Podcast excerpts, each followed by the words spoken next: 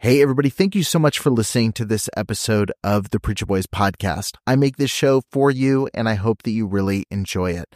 I have a lot of people that ask me how they can support the show financially, and you can do that by heading over to patreon.com slash preacherboys. You're going to get access to exclusive content, including early releases of episodes. I've got a couple episodes right now that have been released at least a month early over on Patreon. You've got access to things like unique merch, depending on what tier you join, and you get access to some behind the scenes content that I'm posting within the group. So head over to patreon.com slash preacherboys and become a member over there today.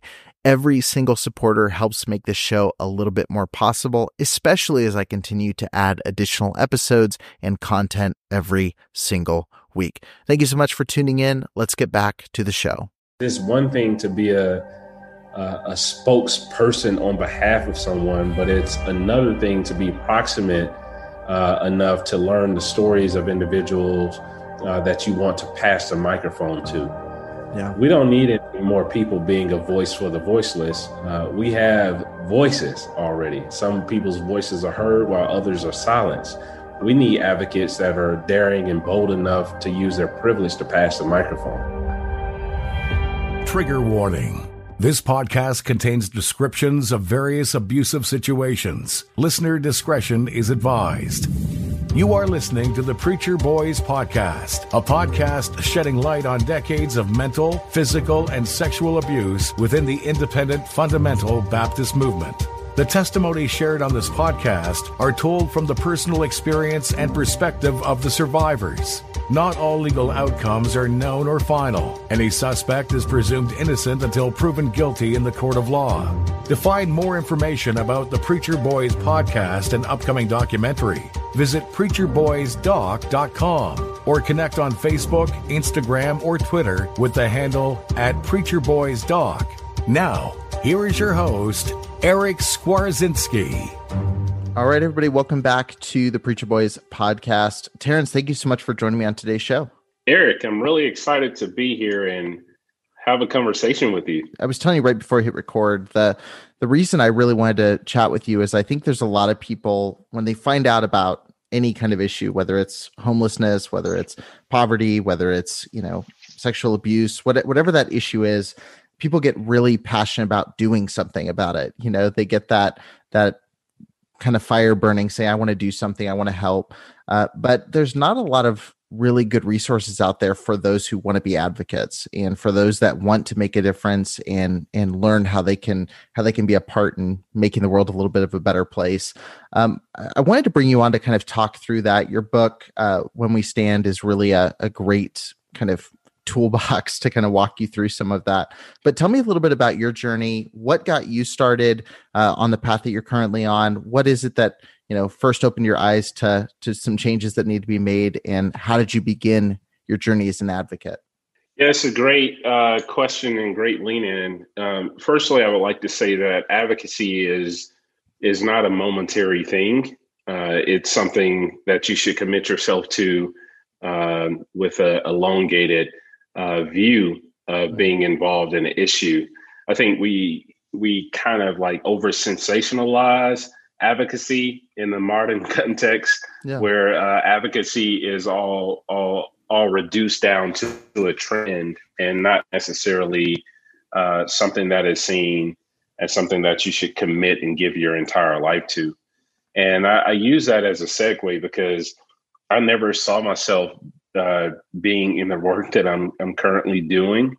I think uh, one of the pivotal moments for me was realizing how my own trauma uh, could be something that was empowering and liberating uh, versus uh, being something that is oppressive. I know on this show you talk a lot about people, you know, escaping sex trafficking and abusive situations, and so although my story isn't uh, ideally that, uh, there was a lot of traumatic experiences that I had early on in my childhood. Um, I could talk about how, you know, at 16 and a half years old, I experienced acute homelessness uh, from time to time, sleeping in parks, etc., and never really even thought about how the pain that I was experiencing in the moment would be translated or have some type of transmutation to be uh, used for something for the greater good.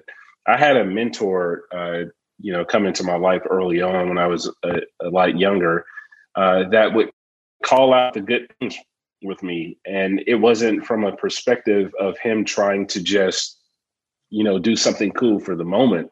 Uh, he, uh, Mr. Moore, was a person that was really proximate in my life and practiced this idea of presence, right? Um, he saw me not as a project, but as someone that he could walk alongside. And I think, uh, you know, with him showing up in my life uh, was, you know, a huge catalyst for my life starting to change and for me, you know, starting to find my own sense of self and my own voice and my own purpose uh, in my in my faith. Um, you know, essentially he he became a disciple, and I'll never forget. Uh, you know, years before starting the organization, when we had a, a very intentional conversation, and he told me that at some moment in my life, I would be able to use the things that I have uh, been liberated from uh, to relate to other people who are also caught in the struggles. And, and um, it just so happened to translate into a nonprofit. Uh, I never thought that I would be in ministry in this way or doing the type of work that I'm doing, but I allowed that uh, pain uh, um, to become a God, right? I, I, was able to embrace it. I was able to work through and process a lot of the things that I had gone through, but it, it became a God. And once it becomes a God, it also produces a gift. And uh, that gift is served uh, to the world. And so I found advocacy not only through uh, intellect and understanding the plights that are uh, prevalent in society and culture as it relates to uh, people experiencing homelessness and poverty. But I, I, tapped into this inner resource, right, of things that I had gone through uh, and using those things as a vehicle to develop compassion and empathy towards others who are also caught in the same types of plight. Yeah, I, I want to take a, a step off to the side for a second because I there's a part of your story that I think is interesting. You know, you, you have a mentor who is kind of there there with you, like you said, and I love that you say this. It's not a moment. Like this is a a lifestyle. Like uh, trying to help people, trying to trying to encourage other people. But one of the things that uh, that you mentioned is that he told you, you know, one day this is going to be used in a in a really good way. One day you're going to be able to share this. And you know, I've seen people that do this in a really good, healthy way, but a lot of people, I think, reach in and, and almost almost make someone's situation or make someone's trauma small you know they go in and say yeah this happened to you but you know all things work together for good you know and then they kind of leave you with that and and jump, you know, um, or they'll come in and say, you know, well, God has a plan for everything and pat you on the shoulder and, and walk out. So, what is a way for somebody who maybe hasn't experienced a specific trauma to be able to reach over, encourage somebody without, you know, belittling the experience or the or the gravity of the trauma that they've experienced? Man, that's a great point, and I can tell you emphatically that it took years hmm. and years and years of leaning in and failing and falling and having someone as a Mr. Moore with, um, you know, uh, grace uh, for me to process all of the the work that is needed uh, for recovery. I think any type of uh, person of faith that wants to rush a person past their grief or past the traumatic experiences is very toxic, right? Um, if if if we do that, then uh, why was Jesus on the cross? Why was Jesus in the Garden of Gethsemane? Uh, you know, why did Jesus go through the excruciating pain of um, you know of of the suffering? I think uh, the part of Jesus that we get a chance to relate to most is that suffering, right? That um, you know idealistic Christians tend to to rush past. And so for me, I think to be a healthy advocate, I think uh, one um, sometimes it's just the proximity of presence. I think uh, uh, too often we try to rush to give people answers, right? and yeah. in many cases there are no quick fixes right yeah some some people take years to overcome trauma i mean years brother yeah. uh, uh, of continuing to show up and you know cry and question and wrestle and uh, wrestle in the greatness right i mm-hmm. think oftentimes people think that uh, because you are a person of faith that you're always on right and uh, that isn't the type of uh, Jesus that I, I would like to display to others who are caught in the plights that I have no uh, no real understanding about. I think many times we try to set ourselves up as the experts in people's lives and miss and miss the opportunity to just be present. Sometimes being present is just listening. Sometimes being present is just checking in. Sometimes being present is showing up uh, without any answers, right? And uh, validating someone's existence and someone's trauma and someone's realities, their existential realities, without trying to heal. Uh, that's one of the reasons why I like the uh, writer Henry Nouwen, right? Uh, because he talks a lot about people returning home, right? And getting a sense of self and being um, and finding out that they're they're the beloved of God. But sometimes that takes a process, right? We shouldn't try to push people into a, a process of recovery long before they are ready uh, to fully recover.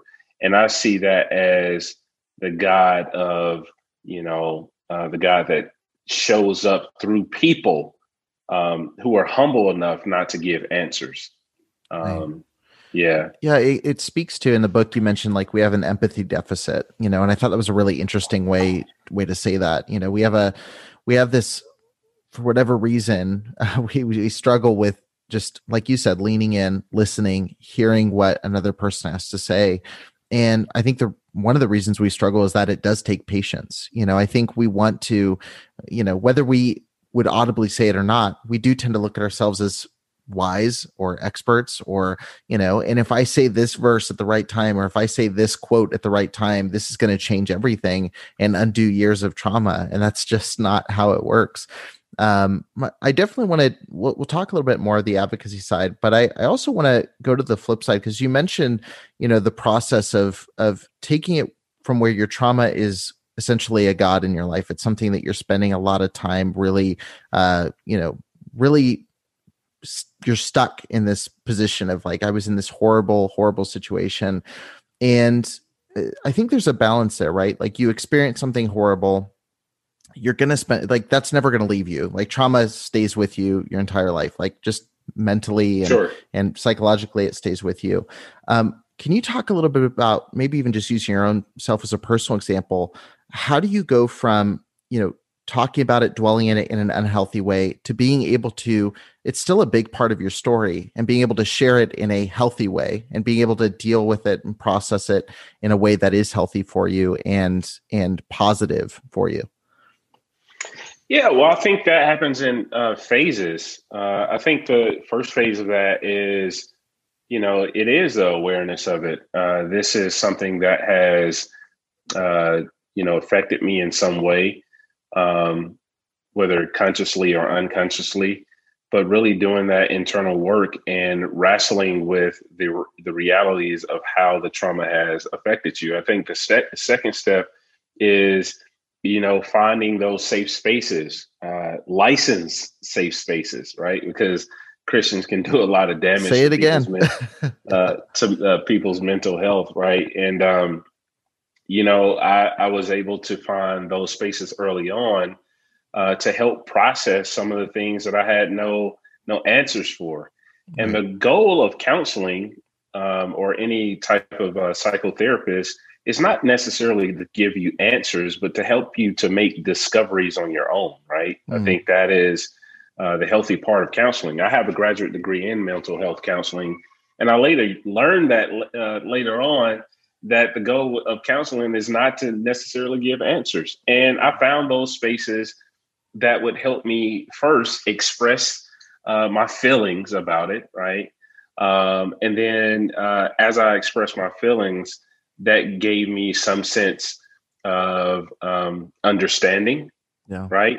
Um, and then I was able to express my emotions about what I understood. And then ultimately, I was able to let it go. And when I say let it go, let it go from having control over me, hmm. um, which is uh, the other part of the healthy process. Because if you don't express your feelings, right, uh, whatever uh, feelings you have that derives from whatever traumatic experience, um, if you don't have someone who is licensed and a professional helping you to understand uh, alternative ways of, of looking at it or even questioning and reflecting back to you um, your, your processes uh, then you won't tap into the emotions. And i think in the unconscious are where the emotions are suppressed and are frozen right that gives us the low affect right which affects us uh, personally uh, but you go through that process ultimately to uh, to let it go, brother. And it was, you know, moments in my life where I started to accept things that happened uh, and remove myself as the problem of why they happened, hmm. um, which is huge because you stop internalizing as if it's your fault. Hmm and then you start to process it as something as being something that you could accept that I, have gone through but then you realize that you're not the only one yeah. right that there's a community of suffering that has same or similar types of, of, of things um, and then uh, i think the last thing was also uh, placing myself in a community of people that would continue to be a support and I think there's something to be said about vulnerability that um, when we choose to be vulnerable in safe spaces um, until we build up our confidence, that it actually reinforces our voice uh, mm. as we discover how our voice has been shaped by yeah. the trauma that we've gone through. Yeah. Yeah. Oh, that's that's really powerful. Um, I, I'm I definitely want to talk. I mean, like I mentioned, I, I, wanted to talk to you a little bit about this lifestyle of being an advocate of of you know whether you want to call it advocacy, activism. You know, taking uh, being mobilized to try to attack a certain problem. Um, and you know, for you, that has been you know homelessness. That has been really uh, you've been going full force taking that on. And uh, first and foremost, I guess I would I would want to know. Um, one of the one of the big issues I think for you know for a lot of us is we see so many different issues in the world. There's so many things we can tackle. Um, how do you choose where your time is best spent addressing a certain issue?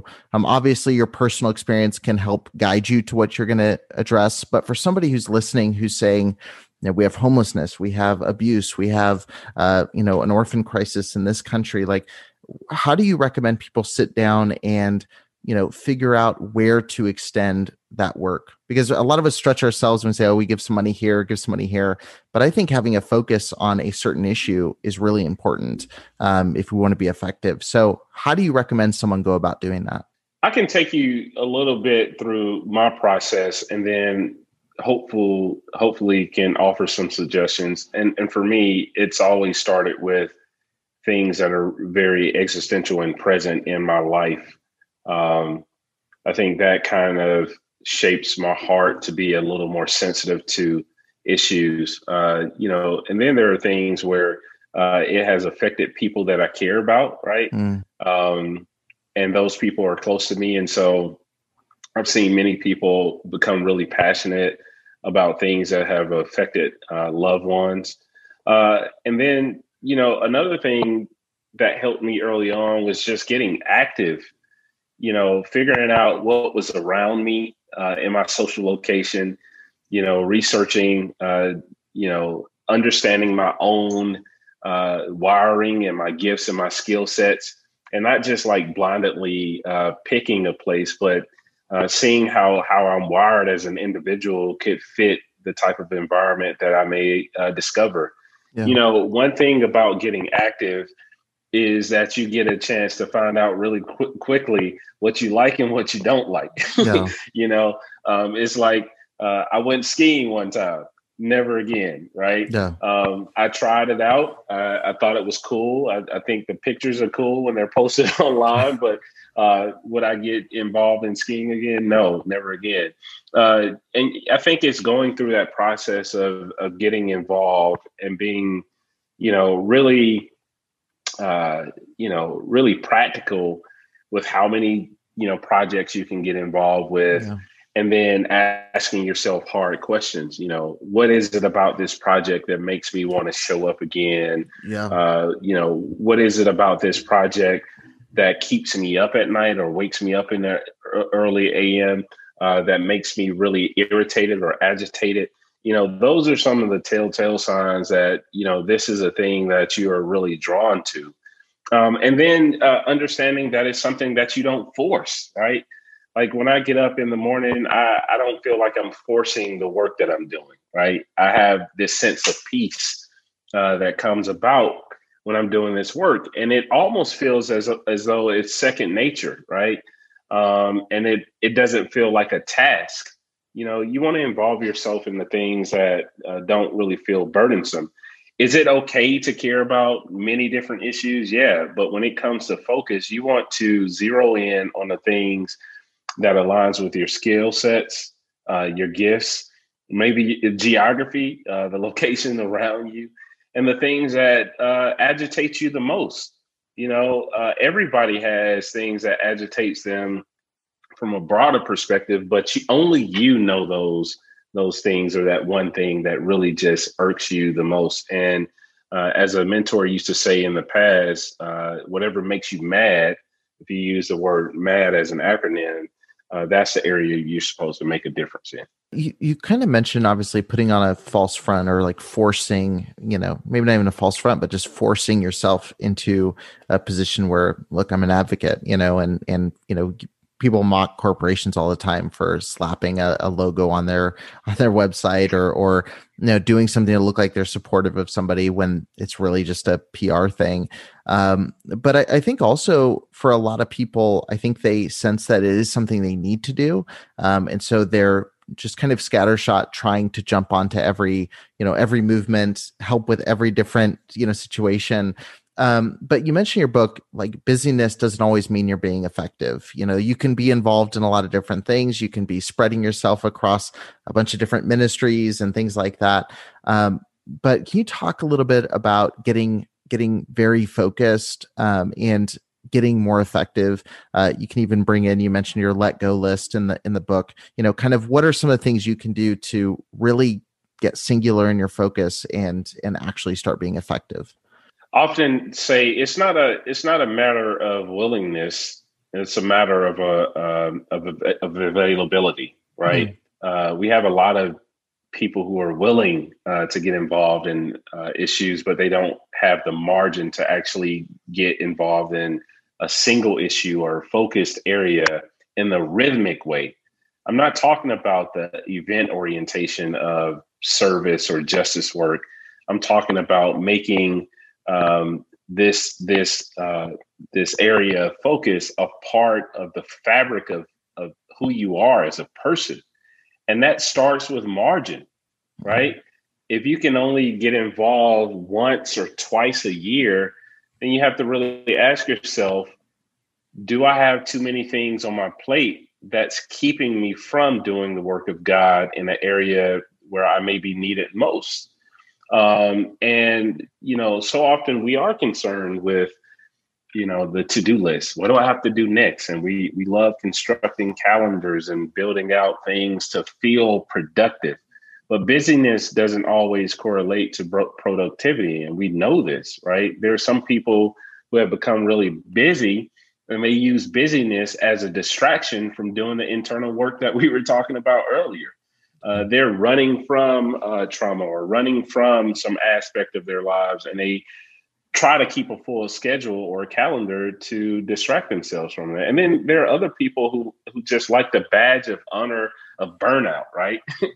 Like i just want to always have the rebuttal that you know i'm busy. Uh, busyness is not a badge of honor. Uh, it's actually something that keeps you from uh, doing the work of God or, you know, walking humbly and doing justly, right? Um, I think uh, so. To go back to my point, we need to kind of move into what I, I, I call the let go list.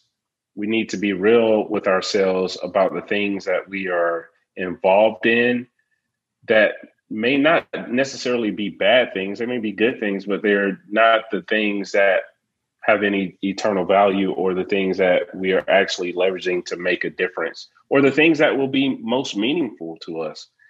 Um, but we we get sucked into attachments, right? Oh, right. We get really attached to doing things a certain way or having some things on our calendar because we think if we are void of those things, then somehow something will be missing. And what I'm arguing in that chapter is, you know, your let go list and the things that you really wrestle with that you need to remove off your plate could actually free yourself up uh, to get involved in the single cause or issue that you've been longing to to get involved with, not in the event orientation, but in the rhythmic way where it becomes a part of your everyday life.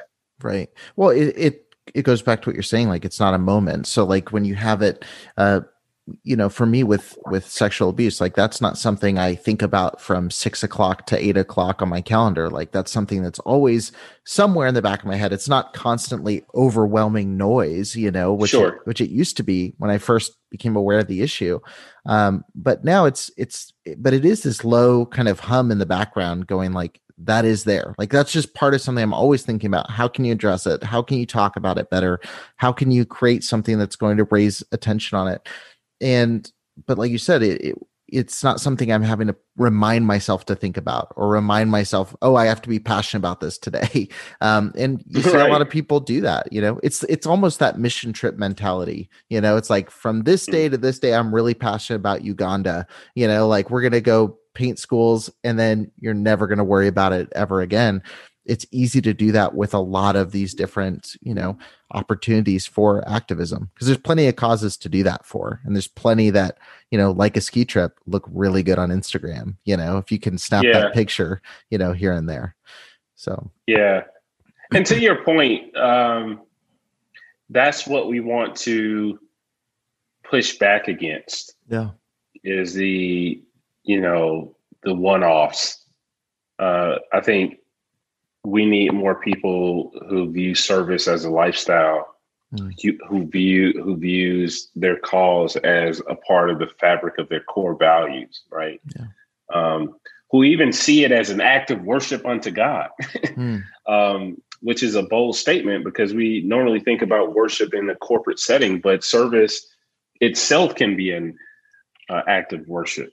Yeah. You know, that out of the outflow of of my heart, I'm showing up for my community. I'm standing up uh, for the justice issue that plagues my neighbor, right? Yeah. And if I'm called to love my neighbor, I also have to be concerned about the neighborhood that the neighbor emerges from, right. and the, the, the the issues that the neighborhood faces. Right. Right. It, it's just going a little deeper down in in being more proximate and present Right. And I, I, think what you just said was spot on. Yeah. Well, I mean, I always think about uh, James, where it says pure and undefiled religion is visiting the fatherless and widows, you know, and, and, you know, that idea of being socially active is in scripture, like the idea of going and caring for other people. And, you know, that's, it's not oh you have your spiritual side then you have your side that's helping people. Like it's all it's all combined uh, when you when you get into that conversation. Um, I, I, do want to yeah. speak into that a little bit. Um, so one of the things that um, you know we've mentioned a little bit kind of spiritually bypassing people you know oh let's let's try to rush you through this so you can see the good in the situation. Um, I, I kind of want to talk into that from the perspective of of the church, you know, and um, I think a lot of times we can be really and, and maybe you haven't seen this but I, I feel like i've seen this a lot is that we treat people as transactions. Like it's how quickly can i get them to uh, accept the gospel? How quickly can i get them into a small group? How quickly can i get them to be healed enough to jump into a ministry position or work in a nursery or whatever that is? Um, can you speak to maybe pastors Christians, you know, ministry workers, you know, can you can you kind of speak into that? And being willing to serve people who may never you know become a part of your church being willing to serve people who may not be interested in the gospel being w- willing to minister to people that that aren't part of your team essentially because uh, i think sometimes there's a there's this mentality i've i've seen homeless shelters um, you know where you know we won't serve them a meal until they listen to a gospel presentation or we won't you know give them a room unless they are attending services here and you know th- this kind of stuff um, can you talk a little bit about that and and how we can serve people even if they're not part of our quote unquote camp yeah man i, I think that for me it's um we never see jesus doing that mm. yeah. Um, and to be honest, I think it's it can become very toxic when you make your love uh, conditional. Yeah. And based upon qualifiers, right? Yeah. That if you are operating from a space where people have to qualify to be loved by God through you, then you're doing God a disservice. Mm that can become very damaging, bro. I've seen so many people experiencing homelessness hurt and turned off much more by the expectations that Christians had, had placed on them than by the genuine love of God that should have been present with not even ever saying anything. And my my whole stance on this is um, you know, um, I don't think people should have to qualify for me to express uh, the love of God uh, towards them. I don't.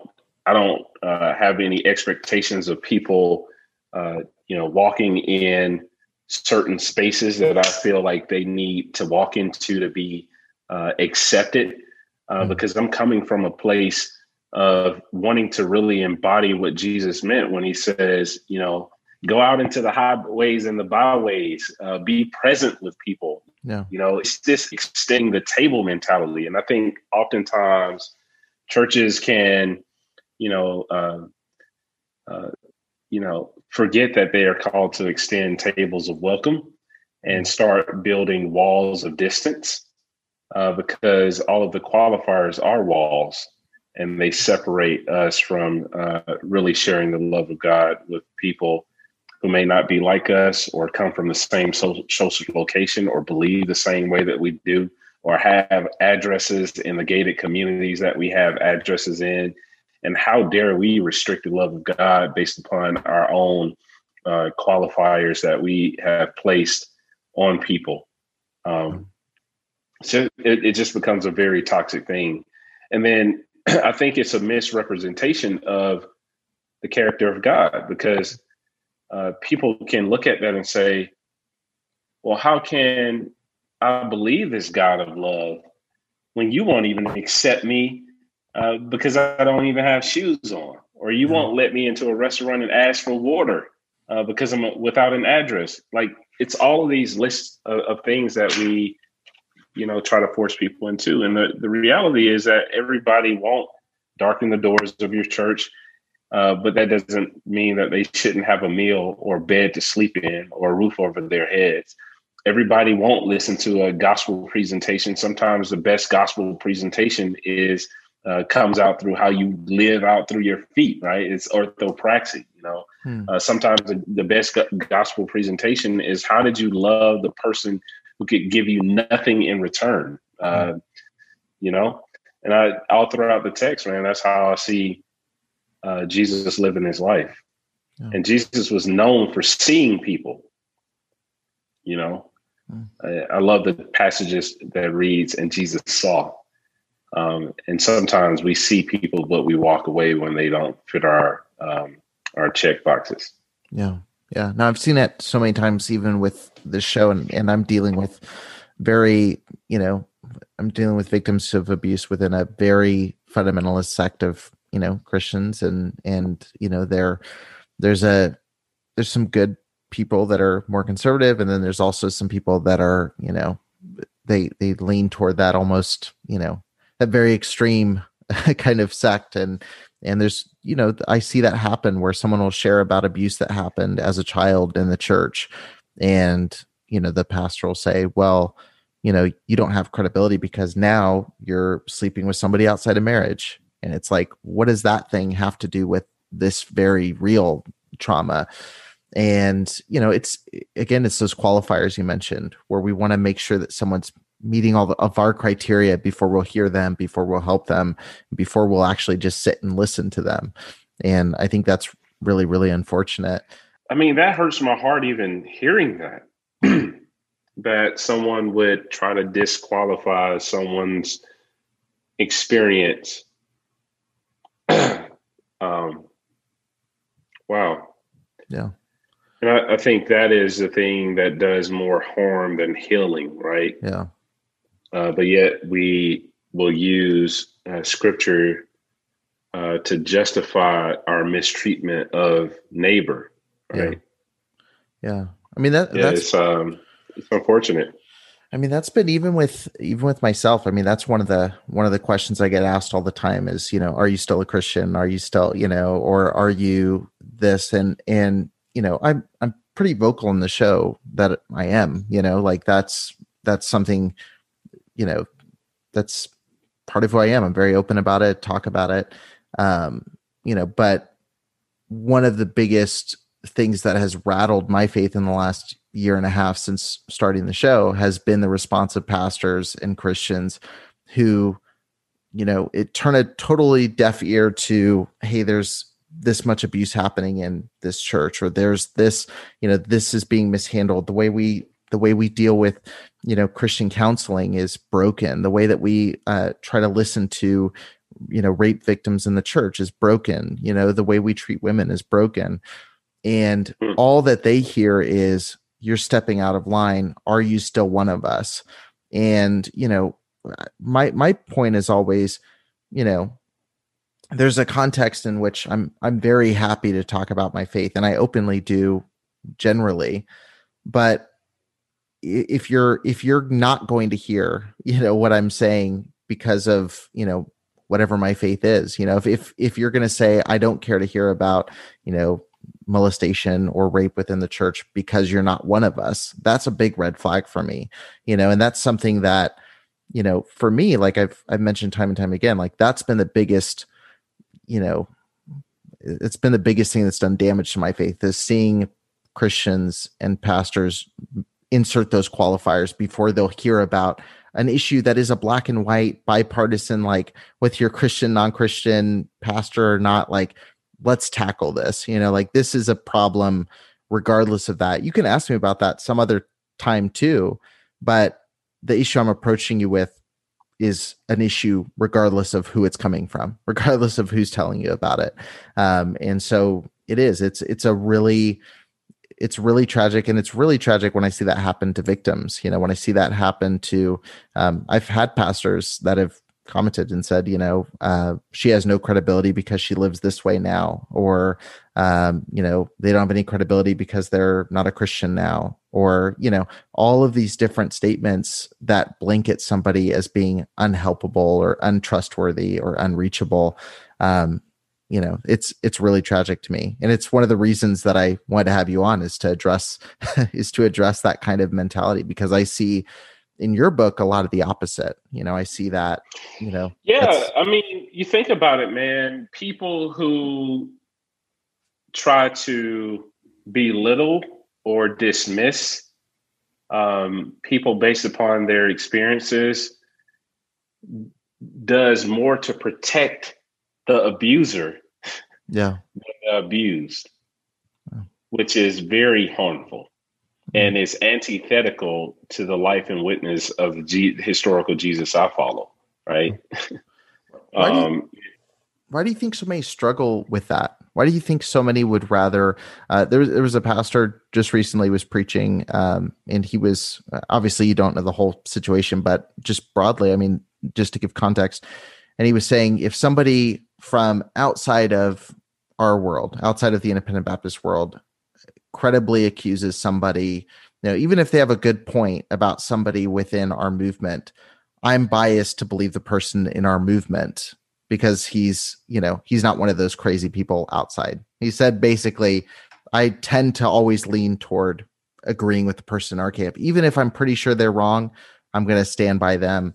Uh, why do you think we tend to have this kind of tribal you know mentality when it comes to to who we listen to who we help where do you think that comes from that us versus yeah. them i think it comes from uh you know patriarchy uh power uh dominance um I think it comes from a lot of things, man. And even listening to that as a black man in America, uh, you know, this this religious Christian nationalism that is you know largely white, right? Um, that is seeped in racism mm. um, uh, since the earliest days of the America's colonial settlement, um, and with this stance, you know, history is even sanitized, right? Uh, removing uh, the sins of genocide and slavery and Jim Crow laws and all of the things that uh, has saturated and sustained um, this very stained society and culture. So, like, uh, there are times when I'm even uh, called a Marxist or like all of these crazy things because I am both Christian and I am black, but I was black before I was Christian, right? Mm. And my blackness uh, doesn't uh, uh, is still, you know, when I walk outside, I still have to think about in the back of my mind, will I be treated, uh, you know, or mishandled inappropriately by people who fear my skin color? They have no idea that I follow Jesus. They have no idea that I leave a, a nonprofit. They have no idea of all of those things. And just because I'm Christian does not separate me from the mistreatment that I experience in society and culture. And I think it's time for people to really wake up and stop uh, trying to sanitize uh, the stories of those uh, who are black and brown or who have experienced any type of trauma in this this society and culture that has been highly uh, patriarchal and dominated by people who have this affinity and uh, addiction to power right yeah. jesus himself was killed yeah. Uh, and executed because he challenged uh, people who withheld power from those who were oppressed. Howard Thurman says in his book, Jesus and Disinherited, that Jesus was born poor. He was born a mm. minority and under a, a Roman oppression. And so he understands what it means to have his back against the wall and to be criticized. Um, this same Jesus experienced acute homelessness, sleeping around from place to place, right? While he was, uh, you know, in his uh, in his earthly ministry. You know, foxes have holes, birds of the air have nests, but the Son of Man has what? Nowhere to lay his head, right? Mm. And yet on Sunday mornings we could uh, worship uh, Jesus who experienced homelessness, but as Christians walk past a person on the street who identifies with uh, the person that we call our Savior, right? And I, I think it's a very dichotomous, uh, you know, um, and cognitive dissonance that's happening amongst people who are in the Christian faith, and uh, and I think uh, it's something that needs to be addressed. Um, that just because you want to stand up for those who have been oppressed doesn't make you any less Christian. You're just identifying with the person and work of, of Jesus. That just because you want to uh, challenge uh, people who withhold power from those who are oppressed with the truth uh, doesn't mean that you're less Christian. And just because you want to side with those who have been abu- abused and victimized and experienced trauma doesn't make you a less Christian than those uh, who who tend to be more um, related in their faith to like um, you know what uh, what some sect or uh, community is doing, right? And I think we need to uh, push back against some of those narratives because in many ways sometimes it can become very legalistic and people are, are you know behaving more out of what a community does versus really modeling what jesus would do in the scriptures. And i don't want to add too much more to that because i feel like you said it kind of perfectly but i i know in your book you you gave an example and kind of drew a parallel between how um Paul spoke to to believers and kind of drew it to Martin Luther King, uh, Martin Luther King Jr. Uh, speaking about humanity as a world house, um, and I think that kind of is a perfect stepping stone from where you were just talking. Can you talk a little bit about that um, example, maybe for somebody that's never heard it, kind of break down what that looks like and how that changes how you see the world around you? Yeah, I mean, Martin King in his uh, 1967 Christmas sermon, um, he goes into this this long um, exposition of how we can't even wake up in the morning without having a global experience. He he starts to say, "Where did you get your coffee from? Where were the clothes that you have on your back? Where were they made? You know, where did you get your decor from?" He he starts talking about our brothers and sisters from all around the world, right? And he uses World House in this very powerful language to suggest that the world is our address, right? He's trying to to communicate to us that we're all interconnected. And I think uh, people who operate and function from a very separatist mindset uh, tries to disconnect themselves uh, with our with their brothers and sisters or their neighbors around them, right? um, often times use this this phraseology as uh, you know uh, borrowing King's statement and sentiment of a world house because you know when we think about it, what I do for you, brother, I'm also doing for myself. We are made to live together because of the interrelated structure of reality. And did you ever stop to think that you can't leave for your job in the morning without being dependent on most of the world. You get up in the morning and go to the bathroom and reach over for a sponge, and that's handed to you by a Pacific Islander. You reach for a bar of soap, and that's given to you at the hands of a Frenchman. And then you go in the kitchen to drink your coffee for the morning. That's poured in your cup by a South American. Or maybe you want tea that's poured in your cup by a Chinese. Or maybe you are desirous of having cocoa for breakfast, and that's poured in your cup by a West African. And then you reach over for your toast, and that's given to you at the hands of an English speaking farmer, not to mention the baker. And before you finish eating breakfast in the morning, you're dependent on more than half of the world.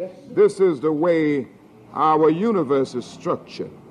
It is its interrelated quality. We aren't going to have peace on earth until we recognize this basic fact of the interrelated structure of all reality. I remember interviewing one of uh, my mentors for a film that uh, we recorded. He, he talked about how he went from you know, living in the suburbs to moving into an impoverished community uh, to start an organization 40 years ago. Obviously, he's a person who had a tremendous amount of uh, excess and wealth to be able to make this uh, happen. Yeah. And so he did it. And he says, you know, when I was at a distance, it was kind of hard to understand the plights and the problems of my brothers and sisters. But he says when I moved in the community and I started to attend church with my neighbors and be more proximate and hold conversations, their struggles became my struggles. Mm. It was no longer uh, a them versus me mentality. It was an only us mentality.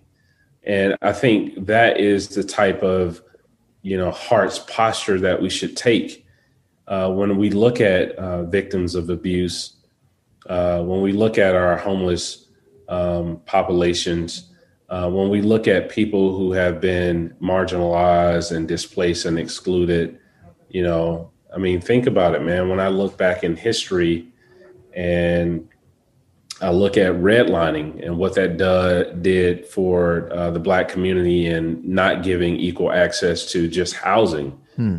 and uh, you know mirroring that with how uh, persons of color make up you know a large percentile of people experiencing homelessness. You know, could that be a direct correlation from not having access to adequate housing? Yes, you know. Um, but it was these laws that discriminate this discriminated against uh, persons of color or black people were set up by those who saw themselves as being separate. Right. And what I'm saying is when you see yourself as being separate, you set yourself up in a place to do damage to those that you think you're separate from. Yeah. Wow. Well, I, yeah, I mean, I definitely could talk about this all day. I'm curious. Uh, I, I, wanted to leave with some practical um, advice for people who are, are sitting here. Cause like I said, there's a lot of people who are hearing these things, you know, um, I think specifically people listening to my show are, are seeing they're going, there's this problem of, you know, sexual abuse. There's this problem of, of, you know, this, but there might be people listening who also strongly resonate. I know I have a lot of people that, that, you know, over the past year or over the past couple years, you know, seeing the racial divide or wanting to become better advocates in that area. People who are seeing homelessness or wanting to become better advocates in this area. So this can really be, really be applicable to anybody who has a cause that they're passionate about. Um, but could you give maybe two to two to three action steps for somebody who's listening right now and they're saying i want to be a better advocate i want to adjust my life in a way where i can better serve people where it's not just a Instagram post where it's not just, you know, me being scattered across four or five different ministries at my church. I want to get really focused, really start making a, a big difference. Uh, what steps would you recommend they take after listening to this episode um, and and start moving in that direction? Yeah, it's a great question. Um, one, I think uh, people need to be realistic about what's on their plate, mm. um, which is uh, very untraditional because I don't want to. I, I would like. I would like to suggest things, but I don't want to suggest things to people who are willing, but they're not available, right? Yeah. And I think uh, this availability issue is directly connected to the issue of margin. Um, what do you need to let go of? What do you need to remove your remove off of your plate so you can free up the type of margin in your life where you can give yourself to something in a more consistent way. Because I tell you, um, if you have a cause and if you're only given just a small amount, you know, even though that small amount is important, uh, you know, more than likely it's not going to become something that is rhythmic to your life. Mm. It's not going to become the hum that you were talking about, where you're not just like giving everything, but it never leaves you, and you never have to set an alarm clock or and remind yourself about the things that you're passionate about. So the first thing I would say is, I would challenge people to to let go of a few things, to ask yourself, you know, is this that I'm holding on to really uh, having an eternal impact, or um, does it add the type of value that I would really want added to my life in a meaningful way yeah. if I freed myself up to get involved uh, in something um, that is related to my heart's passion. Uh, the second thing is change your routine.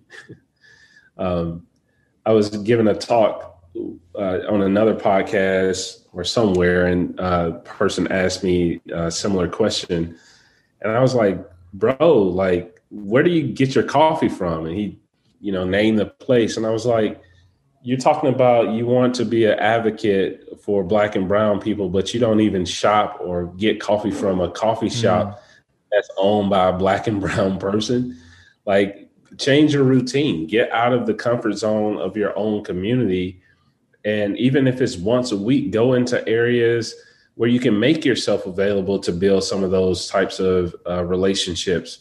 Um, because it's one thing to be a uh, a spokesperson on behalf of someone, but it's another thing to be proximate uh, enough to learn the stories of individuals uh, that you want to pass the microphone to.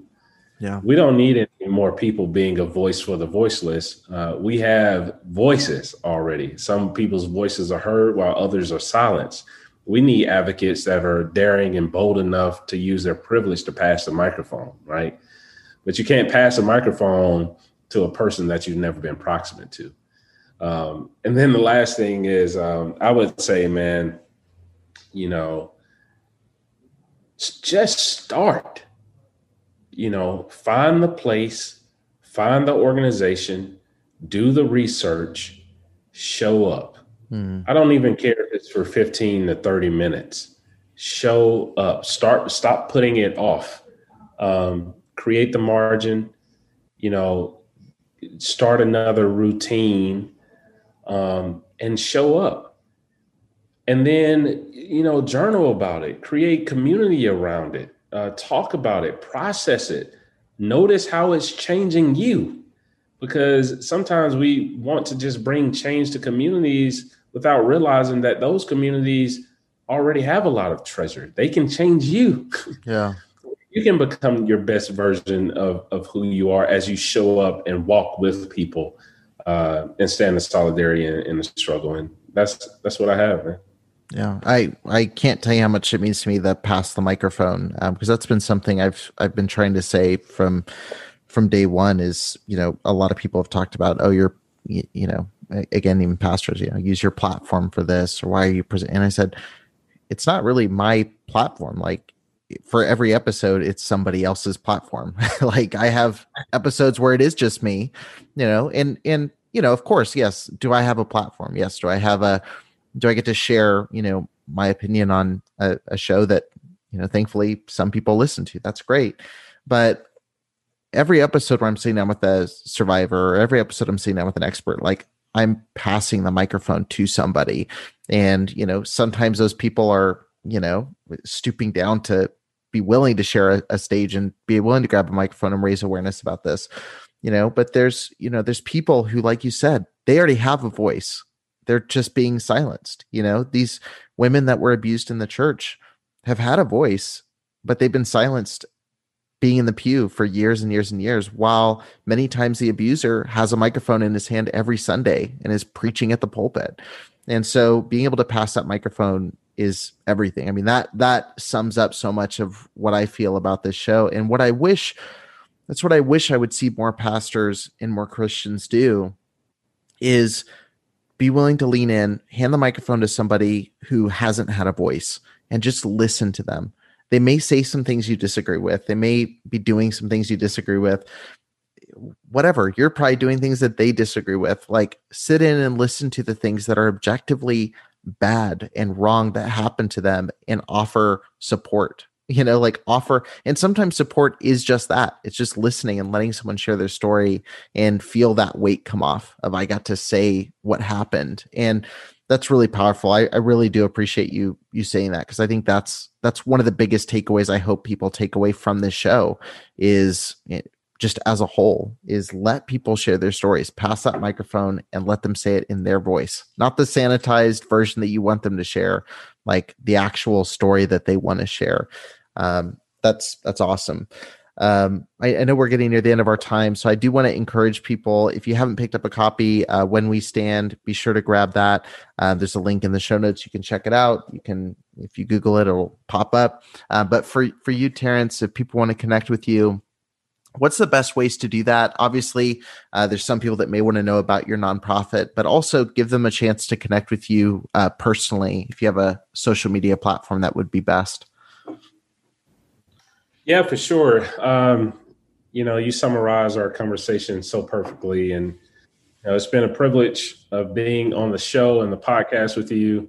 Love the work that you're doing. So if you want to look us up you can you know look us up at lovebeyondwalls.org uh, Love Beyond Walls is Facebook, Instagram, and Twitter. And if you want to uh, follow me on any of my social media platforms, that's I'm Terence Lester. I am T E R E N T E L E S T E R.